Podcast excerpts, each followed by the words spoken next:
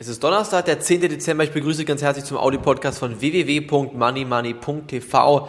Der Blick auf den DAX sieht momentan ganz positiv aus, fast wieder bei 5700 Punkten hier aktuell um kurz nach 17 Uhr und auch die Futures in den USA ziehen wieder deutlich an, aber das kann am Abend schon wieder ganz anders aussehen, aber hier bitte heißt es ganz klar wieder den A-Tag nicht vor dem Abend loben. Ich gehe trotzdem davon aus, dass in den kommenden Wochen und Monaten die Jahresendrallye kommen wird.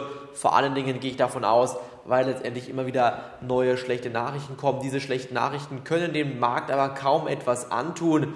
Die derzeitige Situation sieht meiner Meinung nach auf jeden Fall für den DAX sehr, sehr gut aus, denn die Risiken, die im Moment auf den DAX ähm, momentan noch drücken, sind auf jeden Fall begrenzt. Griechenland zum Beispiel, wo die Herabstufung der Bonität in den letzten Tagen bekannt gegeben wurde und auch die Risiken aus Spanien das tangiert den DAX eigentlich relativ wenig. Was haben denn die deutschen ähm, guten deutsche Aktien momentan mit Griechenland oder Spanien zu tun? Also hier bitte auf jeden Fall nicht alles so ernst nehmen, was aus der Eurozone kommt. Ich denke, die ähm, derzeitige Situation in Deutschland ist auf jeden Fall deutlich besser als in vielen anderen europäischen Ländern und deshalb gehe ich auch davon aus, dass in den kommenden Wochen und Monaten weiterhin steigende Kurse im DAX möglich sein sollten.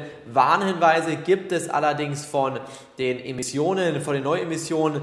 Hochtief Concessions ist nicht an die Börse gekommen und auch Scan Energy geht nicht an die Börse. Das sind natürlich Nachrichten, die nicht wirklich sehr positiv sind, weil sie einfach bedeuten, dass letztendlich genügend Risiken im Markt noch vorhanden sind, die letztendlich den Anlegern momentan nicht schmecken. Und das bedeutet unterm Strich, dass es in den kommenden Wochen und Monaten wahrscheinlich sehr, sehr turbulent zugehen wird. Auch der Blick auf den Ölpreis der signalisiert momentan weiterhin, dass die Risiken sehr, sehr groß sind, denn der Ölpreis, der aktuell unter die Marke von 71 Dollar gefallen ist, der signalisiert letztendlich, dass in den kommenden Wochen und Monaten die Wirtschaft nicht mehr stärker anziehen wird. Und wenn diese Wirtschaft nicht mehr anzieht und letztendlich dann in den kommenden Wochen und Monaten weiterhin fallende Ölpreise zu beobachten sind, dann könnte es passieren, dass letztendlich nochmal ein Rückschlag kommt, sogar der Rückschlag in die Rezession möglich wäre. Und dementsprechend rate ich Ihnen vorsichtig zu bleiben, aber bitte den Teufel nicht an die Wand zu malen. Das ist nochmal der Überblick zu einigen Aktien rüber.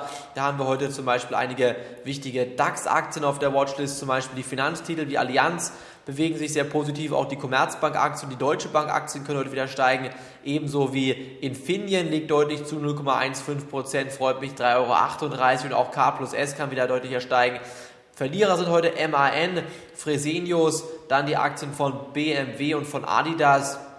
Sollte man meiner Meinung nach nicht ganz so ernst sehen. Hier die Verlierer heute sind kleine Minuszeichen vor den Aktien und ich denke, in den kommenden Wochen und Monaten wird der DAX tatsächlich also in den nächsten vier Wochen über die Marke von 6000 Punkte steigen. Davon bin ich fest überzeugt und dementsprechend kann ich nur raten, jetzt beim Money Money Börsenbrief dabei zu sein. Wir haben neue Aktien gefunden, genau wie die Aktie, die wir bei 1,28 vor vier Wochen ins Depot gekauft haben. Der aktuelle Kurs von 1,90 äh, Euro widerspiegelt hier, oder spiegelt hier einen Kursgewinn von über 60 Prozent wieder und so macht die Börse wieder Spaß. So macht es auch Spaß, Aktien zu empfehlen. Die Aktien, die wir in den letzten Tagen hier bei Money Money empfohlen haben, sind gut gestiegen. Und wenn Sie Fragen haben, nutzen Sie bitte unseren Clubbereich und stellen Sie Ihre Frage über diesen Clubbereich. Von mir an dieser Stelle vom Money Money Audio Podcast war es das jetzt erst einmal hier. Morgen am Freitag geht's weiter. Danke, dass Sie reingehört haben. Tschüss, liebe Grüße, Ihr Jan Pahl. Auf Wiederhören.